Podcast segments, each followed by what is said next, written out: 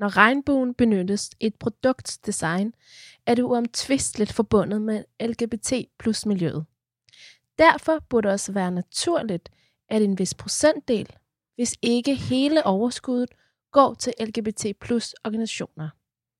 Desværre forholder det sig langt fra sådan.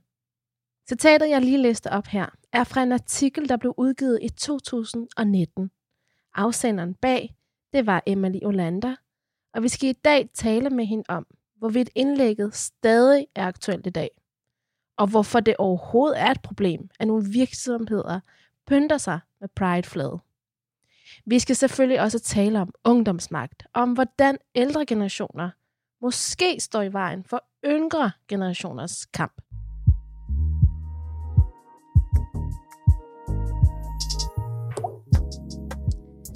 Unge i dag har alt for lidt indflydelse i dagens samfund. I hvert fald, hvis du spørger mig. Mit navn er Manila Gafuri, og jeg er på en mission sammen med Ungdomsbyrået om at sikre unge mere magt. Jeg ønsker forandring, og det kræver magt. Derfor så vil jeg undersøge magtbegrebet ud fra forskellige vinkler. Jeg vil tale med mennesker, der beskæftiger sig med magt, lige fra aktivisten, der demonstrerer i regnvejret, til den politiske elite, der afgør vores fremtid. Alt sammen for at finde ud af, hvordan vi unge kan få mere magt i samfundet.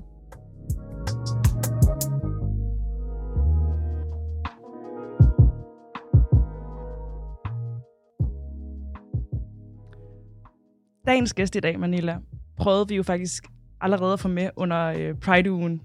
Men øh, der var en hel masse ting, der lige skulle falde på plads og sådan noget. Men så faldt jeg også over et sted, eller det tror jeg faktisk var i en af hendes egne artikler eller taler, hvor der blev sagt, Pride er 365 dage om året. Ja. Så på den måde, så har vi, så har vi løst det. Ja, præcis. At, øh, og så er vi også med til at vedvare eller bevare den fokus, det, det netop skal have.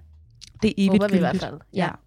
Og her, i, da jeg ligesom skulle tilrettelægge det her program, der var jeg inde og læse om pinkwashing, og stødte selvfølgelig på det her greenwashing-begreb, som du måske også har hørt før.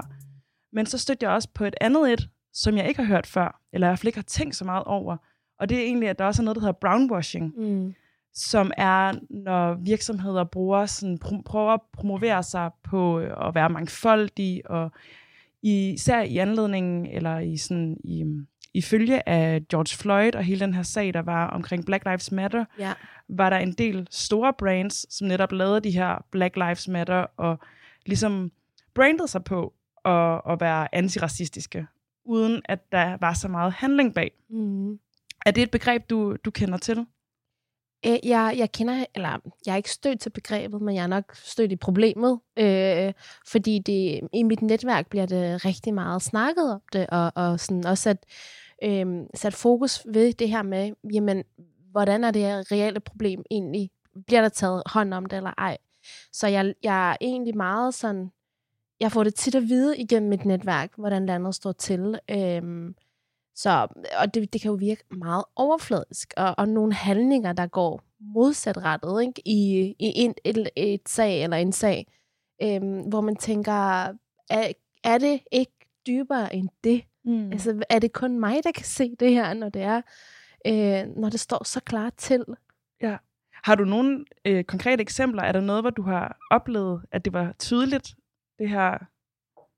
Men nu nævner du jo med, ja, i forhold til George Floyd og hele den store øhm, sådan, verdenskampagne, kan man sige sådan. Men det er også det her med, nu siger du også selv, en kampagne eller en bølge, en bevægelse. Men, og det gør jo, at, at der er på en eller anden måde sådan start- og slutknap på den her. Altså, hvor meget interesserer vi os nok fra problemerne. Øh, det synes jeg virkelig er, det her fedt, at det er sådan, Emily siger, det her 365 grader at det skal være hele året rundt med, med de her emner, der er så store. Så det vil jeg lige sådan knytte kommentar til, at det synes jeg er ret fedt sagt. Det tror jeg også, jeg vil begynde at bruge og i, i mine egne sager. Øh, I forhold til det konkrete eksempel har jeg været vidne til øh, sådan fra modeverdenen, øh, hvor de virkelig har også pyntet sig på at være mangfoldige, og, men, men hvor det også, når man så har undersøgt den, så har brandet egentlig ikke haft en eneste forside med en brun person. Mm. Eller når de har inviteret nogen øh, til deres store awards, hvor de står på scenen og snakker om mangfoldighed. at der er det måske kun et par øh, mangfoldige mennesker på, på deres gæsteliste. Det kan godt virke, virke sådan ret hult. Altså, ja, jeg kan også huske, at jeg også har set en, nu skal vi ikke nødvendigvis hænge nogle helt specifikke brands ud, men et andet meget stor virksomhed, som lavede sådan en rekrutteringsvideo med, at de skulle have nogle nye medarbejdere.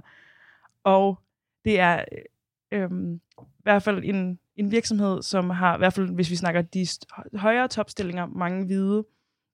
Men den her rekrutteringsvideo, det var simpelthen bare så mangfoldigt og så blandet, og der var bare alle nationaliteter i jakkesæt, der stod og skrev under på papir og sådan noget, og det var, det var så komisk, så falsk. øhm, men det, så man kan godt se, at det, det, det finder sted, og jeg synes også, det sætter rigtig mange krav til forbrugeren, at man selv skal kunne mm. navigere i det. Jeg synes faktisk især også, øh, for mig at se, det jeg oplever det ret tydeligt, det er også noget greenwashing. Jeg synes virkelig, det er svært at navigere i, hvornår den her pap Ja. indpakning rent faktisk er mere bæredygtig end den her plastikindpakning, mm. som måske nemmere kan genbruges, fordi det kun er et materiale sammenlignet med det her pap, som består af to materialer. Ja. Altså sådan, Ja. Jeg synes simpelthen, at der, der burde, og det gælder måske alle former for de her washing, at der burde simpelthen være mere gennemsigtighed på en eller anden måde. ja og når Hvordan så, man gør det, det ved jeg ikke. Nej, og når vi så også går endnu et lag sådan dybere, så er der også nogle brands eller store, større virksomheder, der siger, når man, vi har øh, mangfoldigt arbejdspladser, vi rummer alle, men når man så også går ind og ser på de stillinger, der er, jamen så er der jo også sådan et klar strategisk eller systematisk, øh, hvad skal man sige, sådan fordeling af de stillinger, der er, af dem, der ligesom er ude bagved på lærret, hvor det, det praktiske, Mm. at der er der sådan, øh, øh, sådan en, en bestemt gruppe der, mens i de sådan, stillinger, hvor det er meget højt positionerede stillinger, hvor det er sådan øh, primært hvide mænd. Og mm. det er jo, så kan man jo også sige, at det mangfoldigt, og det er ligestilling også ind i det, eller hvordan? For der leger det jo også med statistikkerne og, og symboliserer, at det, når man, eller du ved, ikke symboliserer, men gå ud og sige, at vi er mangfoldige, fordi vi har alle på papiret. Ja.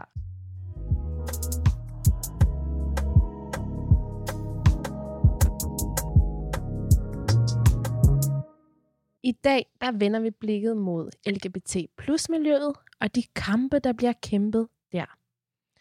For hvordan opnår vi med vi et mere ligestillet samfund, hvor man kan være den, man er, og ikke mindst elske dem, man har lyst til? Det skal vi tale om i dag, særligt gennem to vinkler, nemlig med udgangspunkt i pinkwashing og i den generationskløft, der kan opstå selv blandt mennesker, der kæmper den samme kamp. Så for at blive klogere på det, der har jeg inviteret Emily Olander i studiet. Velkommen til, Emily. Tak skal du have. Tak for invitationen. Selvfølgelig, vi er glade for, at du sidder her rundt om bordet med Gunvar og jeg. Og øh, du er jo LGBT plus aktivist. Øh, du studerer statskundskab på Københavns Universitet, og så er du forperson i forening øh, Lev og Lad Leve. Jeg sidder i bestyrelsen der i hvert fald. Yes, Men, øh, bestyrelsesmedlem. yes, Sådan. Og, og vi har flad struktur, så vi kan ikke kalde os alle sammen for forpersoner, hvis det er. Okay, Men, øh, fedt. men, så er øh, bestyrelsesmedlem og ja. forpersons, og det er det, I alle sammen. Okay, Det kører vi egentlig med. Så, Ja. øh, så det er ikke en forkert intro. Det er et godt råd til mig også, for jeg skal til også at øhm, ja, øh, strukturere min egen forening, Mm. og der vil jeg rigtig gerne gå i nogle sådan, jeg kalder det nye veje, ja. Ja. men det kunne helt bestemt være en, en vej, så tak for det råd, tak. Emily. Ja, så, og så er du også øhm, redaktørassistent på Dagbladet Information, ja, det er jeg. Hvor du skriver ting og sager der. Ja, eller jeg, jeg vælger mest, hvad vi skal bringe og redigere det. Ah, Øhm, okay. Så det er lidt det, stillingen er. Så du Øh, sætter dagsordenen lidt. Jeg er med til i hvert fald ja. både at, at præge, og så også mest sådan, facilitere den. Ja. Øhm, så der er travlt også nu, hvor der er valgkamp. inden vi skal snakke om, hvorfor du rigtig sidder her, Emily, så skal vi jo lige stille dig de her tre spørgsmål. Øhm, og et af dem kommer jo så her. Så jeg glæder mig virkelig meget til at høre de svarene fra dig, Emily. Øhm, så hvad er magt for dig? Jamen, altså, magt er jo en, en svær størrelse, og nu er jeg måske også meget præget af mit statskundskabsstudie, Ja. øhm, og lyder måske som en kl- kliché, men øh, tager lidt udgangspunkt i sådan Michel Foucault og hans sådan tilgang til magt, fordi at det er så, hvad kan man sige, et fluffy et begreb. Øhm, altså, det er jo både direkte, det er indirekte. Ja. Øh, han siger også, det er ikke eksisterende, men samtidig er det også sådan omnipræsent. Øh, men det, der sådan er centralt, det er det her med, at det vigtige er måske at kigge på øh, magtrelationer, netop fordi magten er så svær at måle. Øh, og at den ikke ligesom eksisterer i sig selv, men eksisterer så snart den bliver omsat til handling. Ja. Øh, altså det her med, at den er, sådan, øh, den er producerende på en eller anden måde. Øh, så det synes jeg er noget af det centrale ved, ved magt. Og det var lidt et ikke-svar måske, men, men nu kan man sige, at vi sidder her og snakker, øh, så hele det her med diskurs og diskursiv magt og forholdet mellem viden og magt, der er sådan gensidigt konstituerende, synes jeg er ret vigtigt. Så øh, nu, det ved jeg ikke, om jeg måske går videre til det næste spørgsmål om, hvornår man føler sig magtfuld, men, men det der Jo, med at sætte, ord, det. sætte Ja. ord på ting, det, der er en kæmpe magt i det, synes jeg, eller for mig personligt i hvert fald. Øhm, ja, og jeg tror, hvis jeg må gå videre netop med det der, hvornår jeg føler mig, mig magtfuld, at det er, når jeg kommer til ord øh, med egne sådan, erfaringer eller historier, og der ikke er nogen, der taler på vegne af mig, øh, Ja. eller der ikke er nogen, der, øh, der ligesom også tænker eller prøver at, at tro øh, på sådan en nogle gange lidt paternalistisk måde, hvordan har en ung det i dagens Danmark, eller hvordan har en queer person det, men at det ligesom er, historien kommer fra en selv, der mm. føler jeg mig Mm. magtfuld, og der føler jeg mig repræsenteret, og som det er ved en demonstration, eller ved en tale, eller ved en, ja. at sidde her og tale, så, øh, så er det alle sammen sådan situationer, der binder det sammen med, at jeg kommer til ord med mine erfaringer, og det bliver ikke bare affejet, eller tænker, når hun er bare aktivist, eller hun er bare ung, eller sådan hele den der, øh, de yngre skal ikke sidde med ved bordet. Det, det har jeg svært ved i hvert fald, fordi i forhold til sådan den demografiske udvikling, så er der også bare færre unge, øh, flere ældre, så Mm. mm. der er også et demokratisk problem i det, hvis man spørger mig. Det er jo lige det ord, der falder ind i det her, eller de, de, de ting, du siger inde i vores program. Øh, vi kan godt lige klichere her inde i studiet, og øh, tak for alle tre svar, der lige kom efter hinanden. Øh, men jeg kunne også godt tænke mig at spørge, hvornår du ikke føler, at du har magt. Altså, og det må jo gerne være mere end, når, man, når jeg ikke har ordet, når det ikke er dig. Er der noget andet også i det, der stikker dybere? Ja, altså hvis vi skal snakke videre om det her med sådan os unge, eller sådan et unge perspektiv og ungeinddragelse, så er det jo også ligesom, vi I snakkede om greenwashing og pinkwashing, eller det her med noget, der er blevet mainstream. Altså det er jo fedt at have unge med, øh, unge råd, unge klimaråd, eller sådan alt det her. Det er jo fedt det der med, at man sidder med ved bordet. Ja. Virker det til. Men hvis man måske ikke reelt får indflydelse på den politik, der bliver ført, men bare bliver sådan lidt kransekagefigur, så har vi jo et kæmpe problem, fordi så ligner det ud af til, at unge er med og har en eller anden form for ungdomsmagt. Men hvis man bare spørger dem, øh, og så ikke bruger de svar, eller at man ikke har reel indflydelse, så skaber det måske også ligesom et problem, øh, fordi at man tjekker den her boks af, okay, der er en ung, der er inddraget, men vi kører alligevel business as usual. Øh, og hvis jeg bliver inviteret med til noget, eller det, Ja. ja. eller ser det i samfundet, så vil jeg nok føle mig sådan, eller så føler jeg mig sådan magtesløs, Ja. eller i en position, hvor at, hvor at øh, man måske vil blive givet en magt, men ikke får den helt.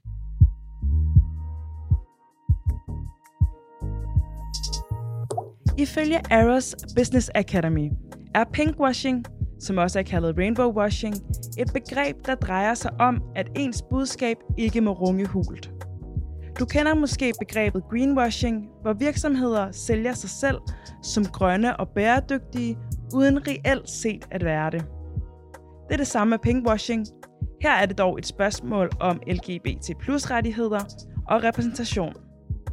Der er tale om pinkwashing, når en organisation bruger en sag til sin egen fordel, uden reelt set at støtte den. Her er Pride et godt eksempel. Det kan nemlig give bagslag at gøre sit budskab regnbuefarvet, hvis man ikke konkret støtter LGBT+. Pinkwashing bruges også om tilfælde, hvor virksomheder brander sig på at støtte kvinders rettigheder og ligestilling, uden selv at handle på sagen.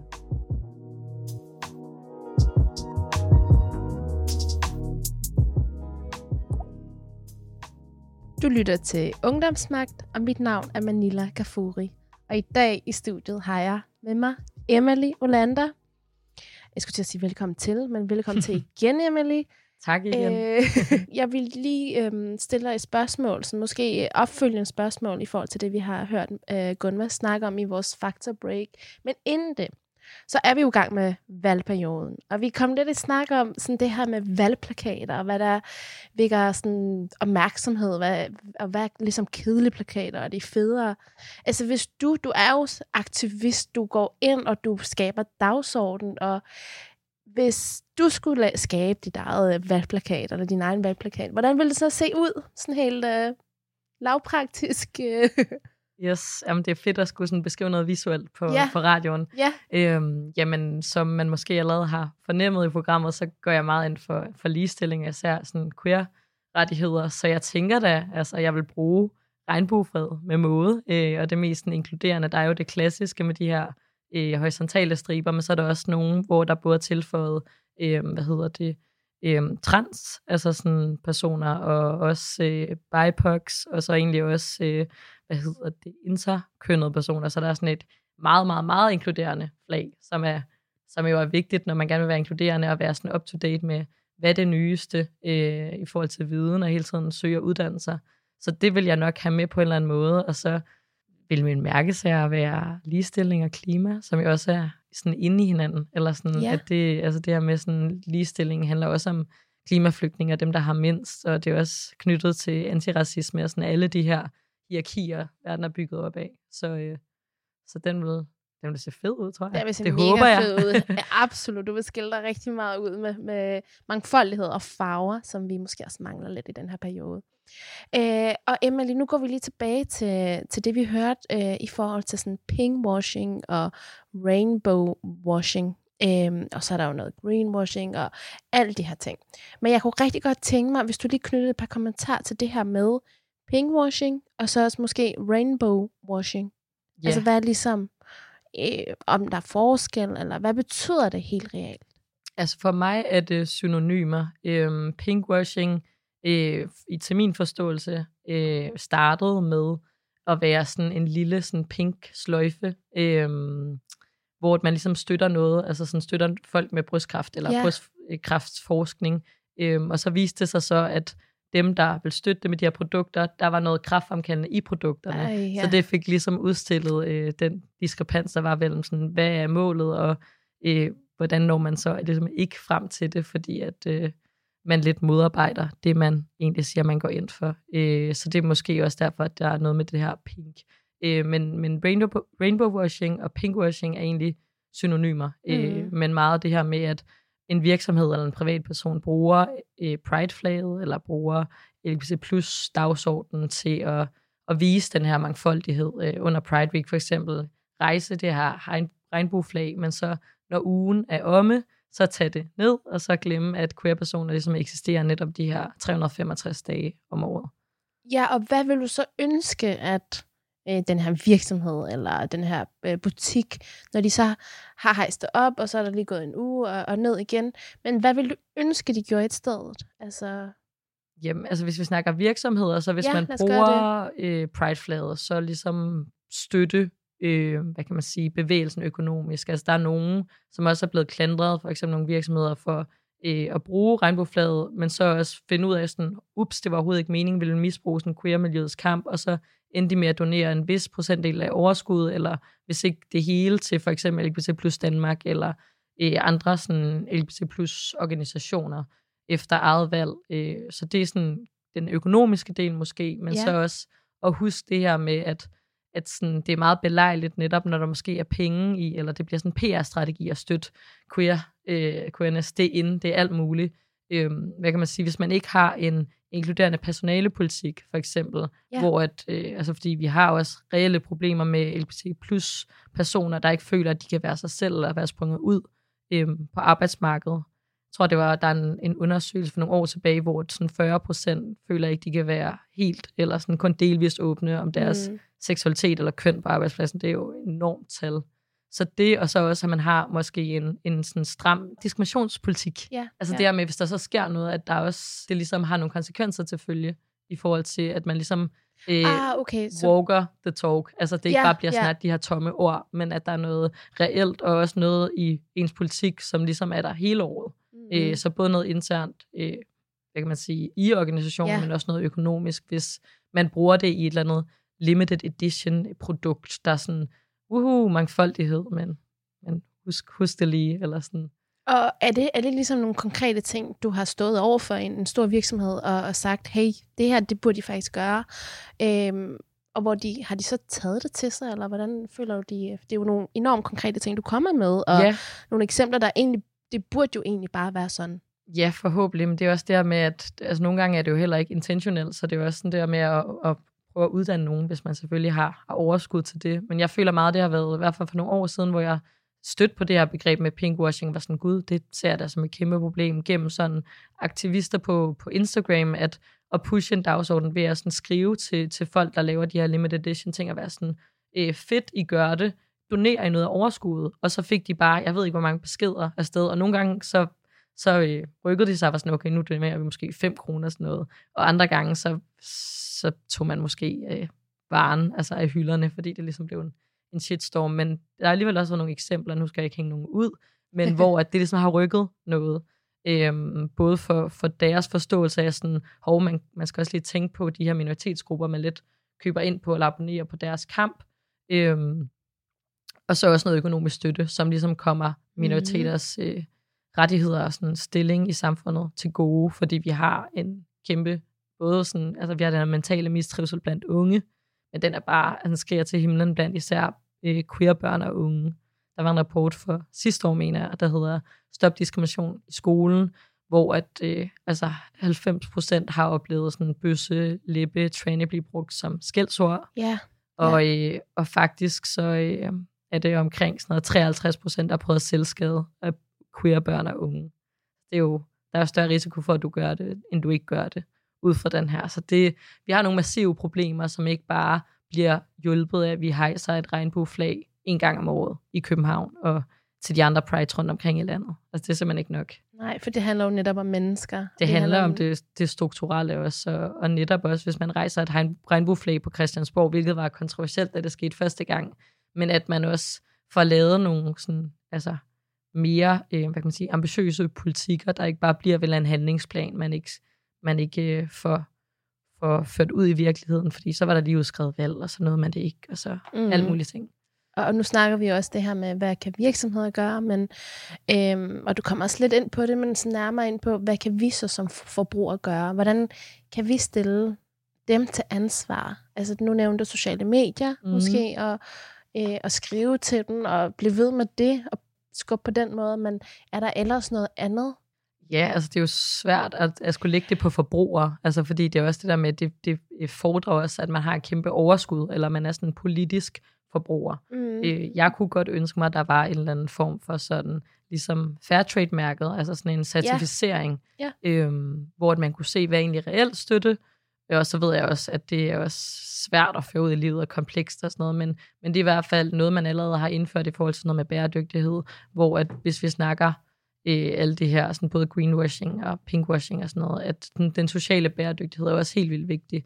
Øhm, og hvis man viser, at man støtter noget, og man faktisk også gør det, så vil det ligesom være, øh, hvad kan man sige, et pejlemærke på forbrugeren i forhold til, øh, okay, de her støtter reelt, eller at man er mere åben om sine personale politikker, altså hvis vi snakker det sådan politiske, men ellers også noget, der har været fedt under for eksempel Pride Week, at se altså virksomheder, der støtter, fordi det synes jeg jo også er fedt, men så at se, så er der sådan en lille linje, hvor der står, øh, hvor man er transparent om, sådan vi donerer en, altså x antal andel af overskud, eller vi øh, donerer det hele, og til hvilken organisation, fordi så kan man også tjekke op på, om det faktisk ligesom sker, og det ikke bliver den her øh, proforma støtte, eller performativ støtte, om man vil. Som jeg nævnte i introen, så er din artikel jo helt tilbage fra 2019. Hvor meget har tingene egentlig ændret sig? Der må, jeg håber, at der er noget, der har ændret sig. det er svært at, sådan, at måle på, kan man sige. Altså, jeg, det er stadigvæk, altså til Pride i år, så øh, var der flere, føler jeg i hvert fald det, jeg så, så jeg ved ikke, om det er et repræsentativt billede, men det her med at have den her linje, hvis man støtter noget med, sådan, vi giver det her økonomiske overskud. Så det er måske den, ja, netop den økonomiske del, der har været nemmere at, at se på, hvor at, jeg har ikke lige været inde og kigge på personalepolitik eller øh, sådan stram diskriminationspolitik. Øhm, man kan sige, det er for nogle år tilbage, jeg holdt også en tale på Summer som Mm. under Roskilde Festival, Ja. hvor et konkret eksempel om, at det så ikke har rykket sig så meget med sådan en, en af de kæmpe organisationer, og den vælger jeg så alligevel at hænge ud, fordi det, den er stor. Uh, det er UEFA i forhold Ja. til, at jeg holdt tale den 1. juli, og man kan sige, at juni er sådan international Pride-måned. Der er rigtig mange, der kører Pride-flag på deres logo og en masse virksomheder. Det gjorde UEFA også. Og så 1. juli piller det der ned. Men udover sådan bare at køre det og sådan, juhu, mangfoldighed, så var der også nogle danske fans til, til EM, øh, hvor det var i Azerbaijan, hvor de fik taget deres Pride-flag på stadion, fordi de måtte de ikke sidde og vifte med, fordi at det er ikke hvad kan man sige, kompatibel med, med politikken i- i Azerbaijan. Så det er jo et konkret, konkret eksempel på, at der også er, altså især også i sådan nogle store magtfulde øh, organisationer, og også for fodbold, som jo sådan Ja, både altså skal samle folk, ja. at, øh, at det, det gør det ikke. Det gør tværtimod det, det modsatte. Ja. Øhm, Og et andet eksempel fra måske en anden kamp er jo også, at øh, hvor der var nogen, der fik øh, taget det palæstinensiske flag ned, samtidig med et par, øh, måske et år efter, eller halvanden år efter, at der kunne man godt hejse det ukrainske flag. Øh, og der er der også noget i forhold til det. Øhm, jeg kunne rigtig godt tænke mig sådan lige her til sidst, i, øhm, eller i, i det her afsnit med, okay, lad os sige, at, at virksomhederne, de har øhm, udfyldt de her to store kriterier, eller jeg ved ikke, om det er store kriterier, men det er nogle kriterier, der, det burde jo være sådan. Man burde kunne føle sig øhm, som dem, man er på, på arbejdet, men der burde jo være en politik, der som ind, altså intern inde i, i det sådan indre arbejdsplads, hvor man kan man ved, at der er nogle regler, og man ved, at der er nogle konsekvenser, hvis det ikke bliver overholdt. Øhm, og man så også ved, at den her virksomhed, der de donerer procentantal til nogle organisationer, der går ind og støtter LGBT plus miljøer. Lad os sige, at de to felter bliver udfyldt. Er der så noget tredje, hvis vi går videre, du egentlig også ønsker fra den? Eller er det, er det okay med det?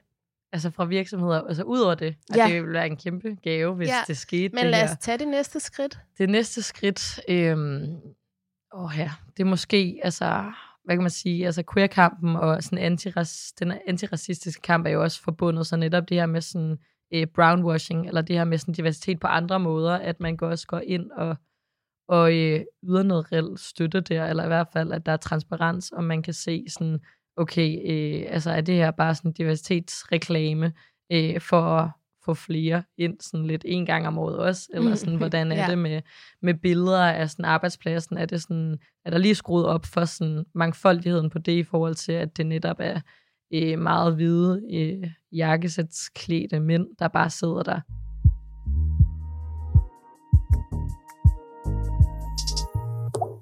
LGBT plus Danmark er Danmarks største og ældste politiske forening for homoseksuelle, biseksuelle, transpersoner og alle andre, der bryder med normer for køn og seksualitet.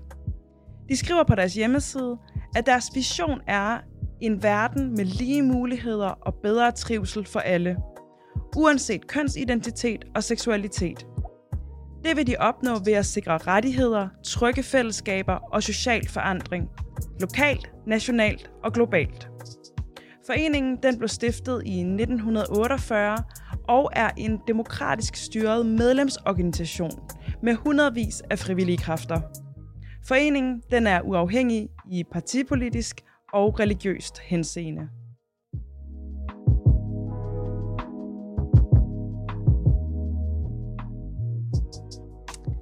Du lytter til Ungdomsmagt, og mit navn er Manila Kafuri, og med mig i studiet har jeg Emily Olander. Emily, nu, kan vi, nu er vi kommet ret rundt omkring det her med, sådan, hvad det betyder, når en virksomhed hejser flaget og øh, regnbueflaget, og hvad du kunne ønske, der også var i det, øh, og det ikke kun var sådan symbolsk øh, øh, valg, men der var noget handling efterfølgende, og, og en kamp, der virkelig betyder noget for rigtig mange mennesker i, i Danmark og verden, om at kunne være i princippet den, man er. Det er jo det, kampen handler om.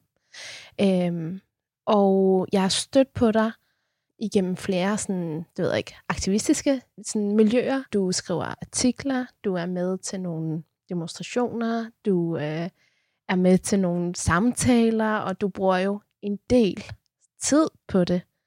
Øh, hvor kommer den her aktivistiske kamp fra, Emily? Det er et rigtig godt spørgsmål. Øhm, jeg tror, det stammer egentlig for at være queer, eller for at være minoritet, eller sådan det her med at være minoritetsperson i et majoritetssamfund, Ja. afler en anden form for indignation, fordi at man ikke netop er ligestillet, desværre. Så, så det, det kom altså så at sige, da jeg var født, eller sådan måske da jeg fandt ud af, at jeg netop var sådan en seksuel minoritet, og så fandt ud af sådan, hvor min kamp hænger også sammen med alle mulige andre kampe, øh, og så er det svært at ikke engagere sig, fordi at man støder på, på, hvad kan man sige, det at bryde normerne tit, altså nærmest dagligt også nogle gange, og nu snakkede vi også om sådan pinkwashing før, altså det her med, at jeg synes jo også, det er vildt fedt, at der er øh, mere opmærksom på det, det her med, at LGBT plus rettigheder er blevet mainstream. Altså det her med, sådan, der er en visuel støtte, det er fedt. Den skal bakkes op, det kom vi også frem til. Fordi ellers så skaber det også meget den her ligestillingsillusion, som jeg synes præger billedet i Danmark ret meget. Øhm, og det er desværre ikke rigtigt, fordi vi falder meget på sådan globale lister i forhold til ligestilling. Der kom en i år, der hed øh, Global Gender Gap, hvor Danmark ligger nummer 32, og sådan vores nordiske øh, naboer ligger mm. sådan i top 5 eller sådan noget. Så det her med, at vi tror, at vi er så progressive øh, også, og måske også særligt nogle gange, når det gælder LGBT plus personer, men det er vi ikke. Altså, nu nævnte jeg det her med 40 procent, der, der føler, at øh, de ikke kan være helt åbne om deres seksualitet eller køn på arbejdspladsen, men også 45 procent, 45 altså procent, øh, hvad kan man sige, ændrer deres adfærd i det offentlige ja. øh, af queer-personer, når de går på gaden. Altså, tør man holde sin partner i hånden? Og mm. Jeg har også oplevet det mange gange, om det så har været til fest, eller bare i bybilledet, eller sådan, om det så er blikke eller kommentar, men det her med, at det er bare ikke altså default. Altså, jeg bliver meget opmærksom på, at jeg bryder med normen. Er der i det, du, du siger, det her med at være minoritet i et, i et sådan majoritetssamfund, der må være en grundlæggende følelse, der går igen og igen og igen, om det at føles eller være minoritet. Kunne du knytte et par ord til det, den her følelse, der er? Jamen, sådan, ja, nu før så jeg indignation eller sådan vrede. Nu det er ikke kun vrede, men det her med, at sådan, der har også været mange historiske sejre, også i min levetid, men de kommer ikke af sig selv. Øhm, man kan sige, altså det her med for eksempel at få en ny lovgivning omkring hadforbrydelser, der er ja. mere inkluderende. Øh, helt vildt vigtigt. Og sådan fedt, at der er noget jure, øh, man ligesom kan hænge op på, eller være sådan, okay, nu bliver det nemmere, og, og folk bliver dømt for netop øh, at begå hadforbrydelser, fordi det sker. De sker dagligt, desværre også. Øhm, men det her med kulturen skal også følge med.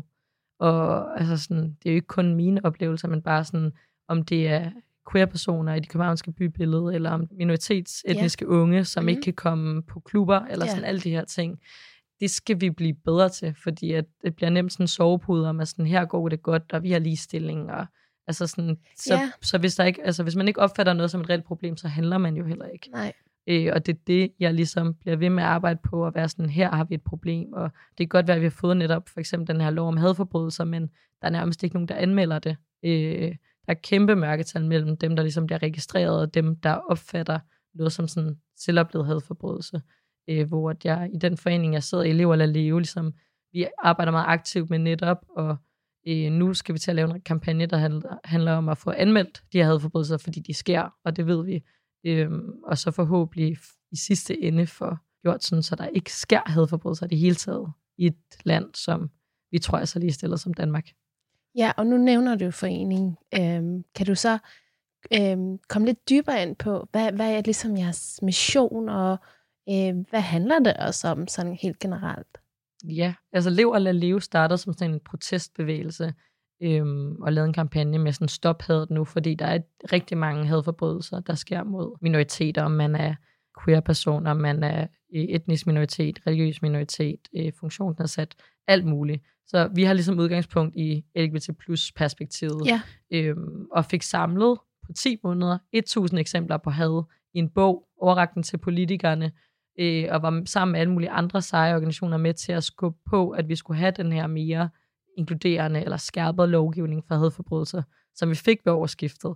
Nu skal vi bare have flere til at anmelde det også, fordi nu har vi noget jura, kan, kan bakke os op om, så er det ligesom også der med, okay, men der må være noget, øh, der gør, ligesom at man ikke anmelder om det, så fordi man tænker, at det, det nytter ikke noget, eller at øh, man ikke bliver mødt godt nok hos politiet, eller man ved ikke engang, hvad man skal gå til, øh, så er det sådan nogle barriere, vi prøver at nedbryde, og, og forhåbentlig så er, altså ligesom dengang, hvor vi startede, så er det jo at få udryddet hadforbrydelser i Danmark, som er målet. Og der er nogle skridt på vej derhen, men, men det er sådan hadforbrydelser, som vi arbejder sådan med udgangspunkt i. Og jeg fornemmer også, at der er et, et meget stærkt fællesskab, om, fællesskab omkring det at have en sådan samme mål og, og samme kamp. Øhm, hvordan føler du fællesskabet er i, om det er LGBT plus miljøet, du er en del af, eller om du er i, i foreningen, hvor du er bestyrelsesmedlem? Føler du du sådan, der, der, der kan man ligesom være den, man er? Ja, det, det gør jeg i høj grad, og det har med sådan at, at at være i sådan meget handlingsorienteret fællesskab, synes jeg, der føler jeg mig også magt. Ja.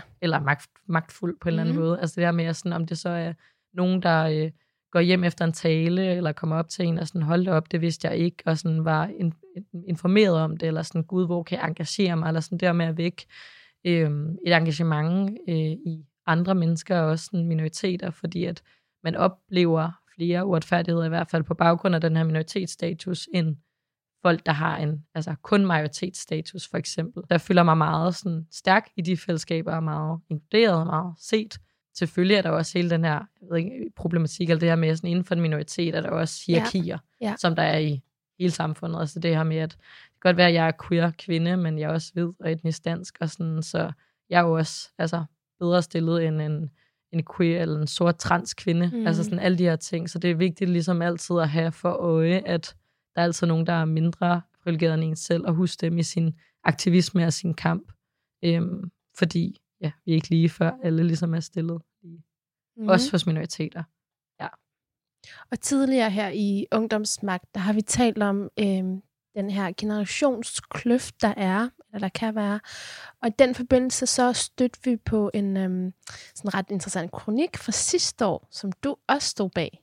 Og der, overskriften var, øhm, de ældres påståede frisind spænder ben for min generations ligestillingskamp. Kan du uddybe, hvad du mener med det?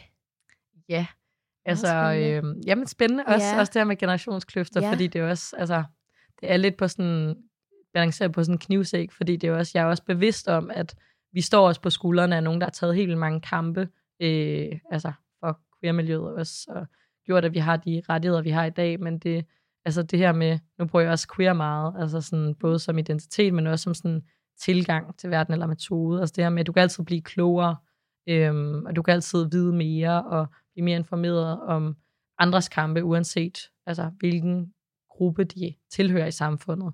Så det, hvad kan man sige, rubrikken også afspejler, det er, at lidt tilbage til den der ligestillingsillusion med, at du kan ikke løse et problem, du ikke ved eksisterer. Mm. Og det er der hos mange øh, ældre, typisk.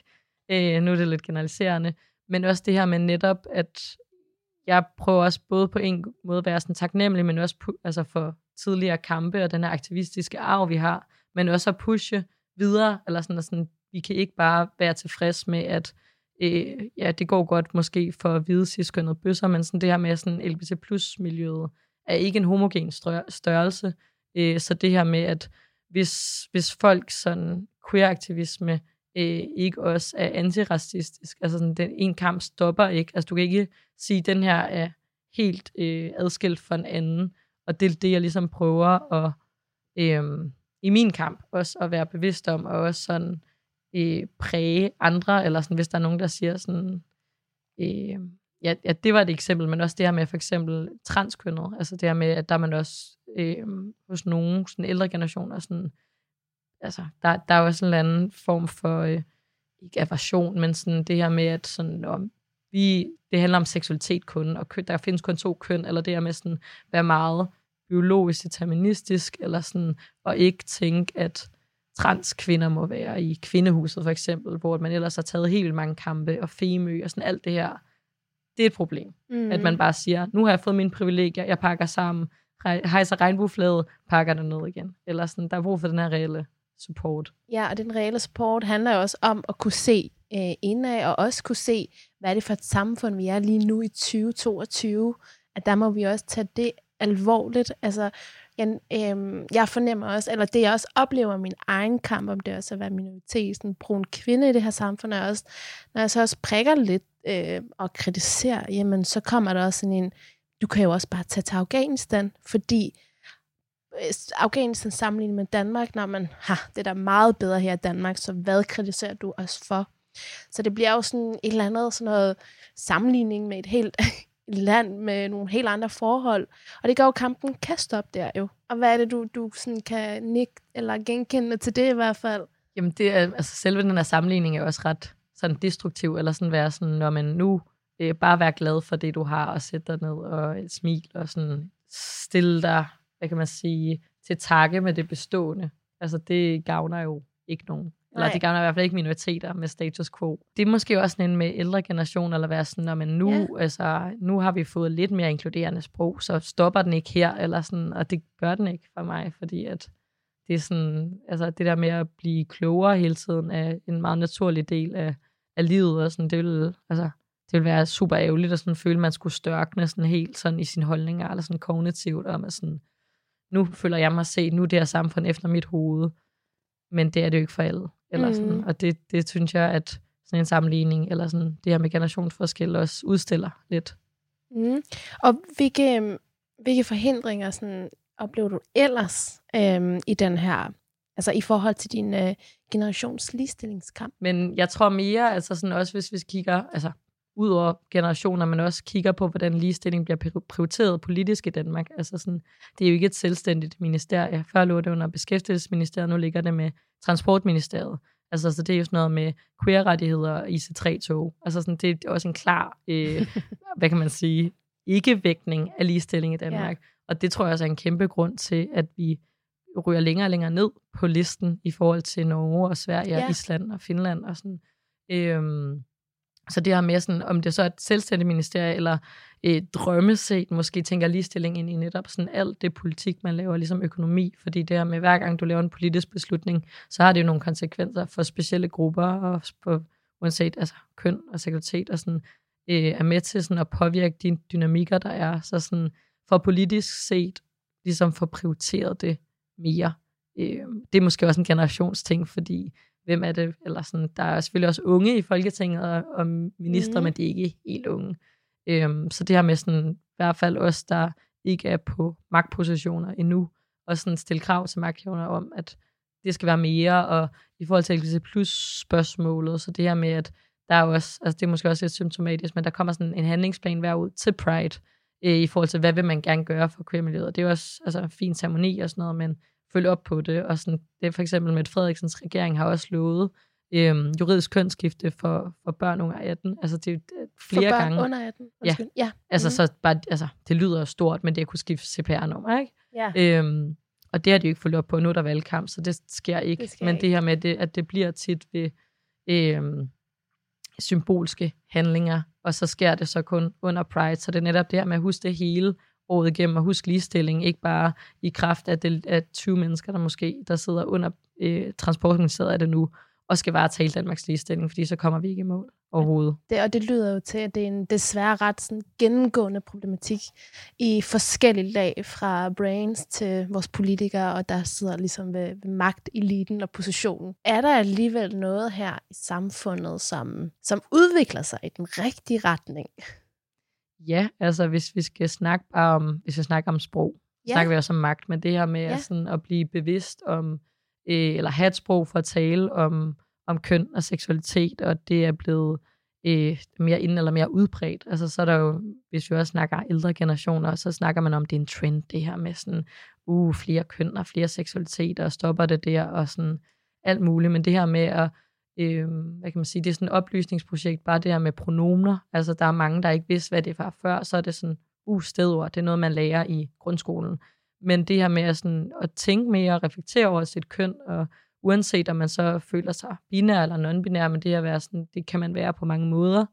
Altså, det er ikke en trend overhovedet. Det er mere bare det her med noget, man ikke har haft et sprog for, før at kunne udtrykke, eller kunne sådan, øh, have lidt mere åben tilgang, eller lege lidt med. Det har der ikke været i samme grad. Så, så sådan, det synes jeg, at der er helt vildt mange at takke for, for den kamp, eller sådan at sidde her i det her øh, i studiet og snakke om, om netop sådan queer og køn og seksualitet, fordi at jeg synes i hvert fald noget, der kendetegner den yngre generation, er jo også, at den er mere flydende og mere ja. sådan, mm. altså også selvfølgelig sådan, øh, udfordrer magten og alt muligt, men især lidt i forhold til sådan, netop klima, alle de her sådan, spørgsmål om hierarki og privilegier og alt sådan noget, at, at der bliver rykket noget, og så kan det godt være, at der også kommer de her øh, nu stiller vi generationer over for hinanden i forhold til boomer, woke. Altså sådan, ja, det har vi også snakket om. Præcis, ja. øh, hvor det bliver sådan også lidt forsimplende, og sådan, selvfølgelig skal man heller også passe på med at male øh, forskellene for store op, men, men det er i hvert fald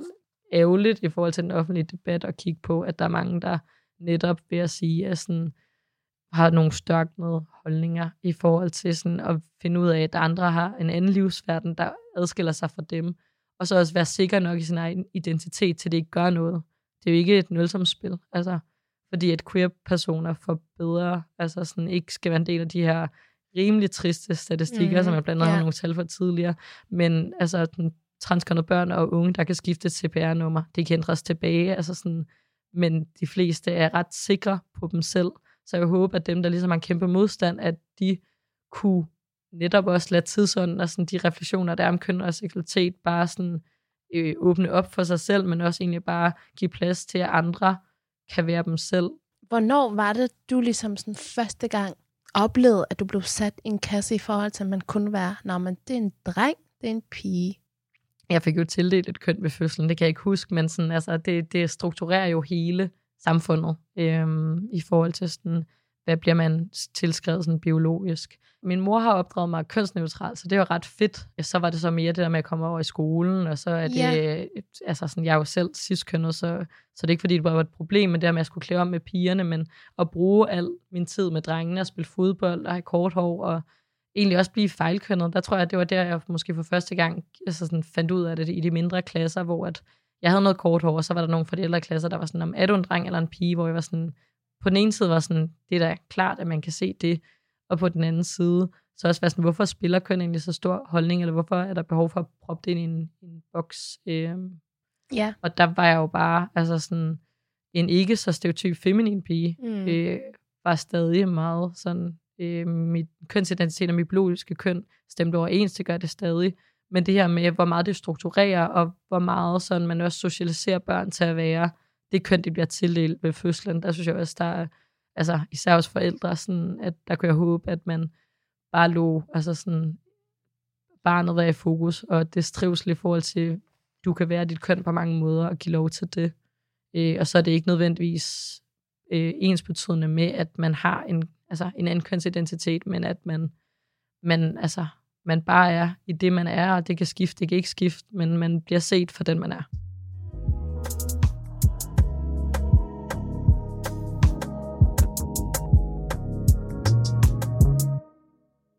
Emily, tusind tak for at sætte øh, ord på nogle ret svære øh, problematikker og nogle aktuelle og vigtige problematikker. Også, jeg kan også godt lide øh, den sådan flydende tilgang til, hvor, hvordan du bruger dig selv, og hvordan du bruger statistikkerne, hvordan du bruger loven, hvordan du bruger de her magtpositioner og sproget i det hele taget. Her til sidst kunne jeg rigtig godt tænke mig, hvis du øhm, kunne tage os med i, i det samfund, som du drømmer om. Jamen, vi kan jo starte med det, vi har startet udsendelsen med med pinkwashing, at hvis du bruger regnbuen, så øh, walk the talk, så støt økonomisk og have nogle inkluderende politikker på arbejdspladsen, øhm, og så forbrugerne også kan altså, have, et, have et mærke, der ligesom kan være sådan, hey, jeg er politisk bevidst forbruger, hvad støtter mig, hvad støtter ikke mig. Det er, at ligestillingen fylder mere. Øh, det er, at man kan være sig selv, uden at være bange for at gå hånd i hånd med sin partner, uanset køn på gaden det er, at øh, ja, diskrimination findes ikke, mm. forhåbentlig, øhm, uanset om det er hudfarve, eller køn, eller kønsudtryk, seksualitet. Det er egentlig et ret godt sammen, eller sådan, det vil jeg sige, det, det er i hvert fald det, jeg også tænker i min aktivisme, sådan vi kan komme længere og længere, eller tættere og tættere på det her ja. samfund. Jeg skulle til at spørge dig, hvad kan vi gøre, eller hvad kan politikerne gøre, men du fik jo ligesom sagt det her walk the talk. Altså gør reelt det, som I, I siger, I vil gøre. Men hvordan kan vi ellers lægge politisk pres på, at de her ting sker? Fordi det skal jo ikke ske om 20 år, det skal ske nærmest nu og her. Det skal ske nu og her. Jamen, åh, det er også det der med at lægge det på, sådan, hvad kan den enkelte gøre? Altså ja. det der med at organisere sig ja. i hvert fald. Øh, mm. Noget, der giver mening for mig, og gøre, at selvom jeg også bruger meget tid på det, at det også er vildt givende, altså at også nogle gange kunne se sådan, hov, det har ændret noget, om det for en person, eller man har været med til at støtte borgerforslag, eller sådan, Altså det her med, ja, jeg kan sige, borgerforslag meget konkret. Øhm, god mulighed for den almene dansker. Øhm, der er altså organiseret sig, jeg sidder med i Lev eller Leve, og også omkring LBC plus Danmark, være i organisationer, hvor man er sådan, den her dagsorden skal fremmes. Jeg lægger min tid og min energi i det. Støtte andres kamp, være sådan, hold dig informeret. Det, man kan bruge sociale medier også til ja. sådan at pushe, øh, om det så er en privat person, eller noget med story, eller, eller hænge nogen ud, eller øh, altså bare være sådan, hey, sker det her faktisk, som du siger, nu er det også øh, især i sådan valgkampstid, sådan, være til vælgermøder, eller sådan være sådan, okay, det her ja. er alle dine hensigtserklæringer. Øh, hvordan ved jeg, at, altså, hvordan sikrer vi, at det faktisk sker? Øh, nu kan man også se alle de her valgtest, det er jo også baseret på, hvad politikere vil gøre, og de vil gøre rigtig meget, især nu. Øh, så hold dem op på det, og, sådan, og brug din stemme også, både i, i samfundet og i stemmeboksen. Vær oplyst og det og vælg dem, der sådan, du føler repræsenterer dig bedst, fordi at vi er mangfoldige, så vi skal også have et mangfoldigt folketing, øhm, så det kan, så den der diversitet også kan smitte af for, på beslutningerne inde på borgen forhåbentlig. Diversitet, der kan smitte af på beslutningerne. Det tror jeg er, at måske bliver dagens sidste sætning. Tusind tak for at være med i studiet, Emily. Tak for ordet, tak for invitationen.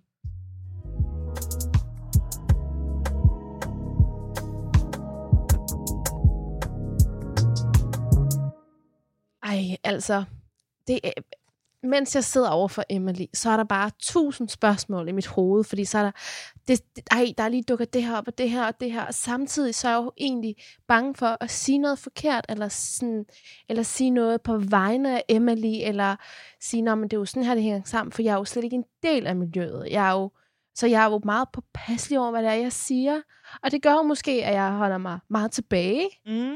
øh, og det håber jeg bare ikke, at man kan fornemme i interviewet, men jeg er så glad for, at Emilie bare kom og bare tog ordet, og øhm, ja, og måske også viste den, den alvor, der ligger i det, at man ikke kan bare være den, man er. Altså, det er jo det, det handler om jo. Hvorfor tror du, du har det sådan? Øh, jeg har det sådan, fordi jeg øh, føler mig... Jeg tror også, jeg er meget... Øh, jamen, jeg føler mig ikke tryg i at kunne... Hvad, hvordan kan jeg sige tingene rigtigt, uden at træde på Emily. Øh, jeg tror, det er det, det handler om. Også, hun fik jo også sagt over af magt, og hvordan snakker man om det. Og, så jeg tror, det er sådan en, åh, oh, fuck, øh, jeg skal være forsigtig. ja, jeg synes, ja. vi kommer lidt tilbage til, nu tænker jeg på den gang, vi havde de to forskere fra Aarhus Universitet forbi, øhm, Jonas og Laura, og de taler jo netop om det her med, at unge aktivister i dag er så bevidste om deres positioner og deres privilegier, og at den her frygt for at tage stemme for nogle andre, at det egentlig er noget, der kendetegner unge aktivister rigtig meget i dag, at man er meget selvreflekteret, så meget, som man nogle gange også bliver bremset af det. Mm, absolut, og så kan jeg jo også godt lide, at Emily kom med så mange gode, velreflekterede og konkrete råd om, hvad man kan gøre, og også hvad man kan gøre som nu her, når der er valgkamp som ung.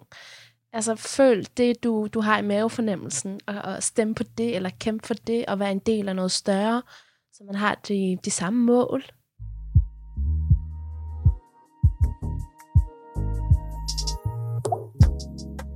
Det var alt, vi havde til jer i dag. Ungdomsmagt er tilbage igen i næste uge, samme dag, samme tidspunkt. Vi sender alle tirsdage fra 22 til 23, og så kan du selvfølgelig også finde vores afsnit som podcast.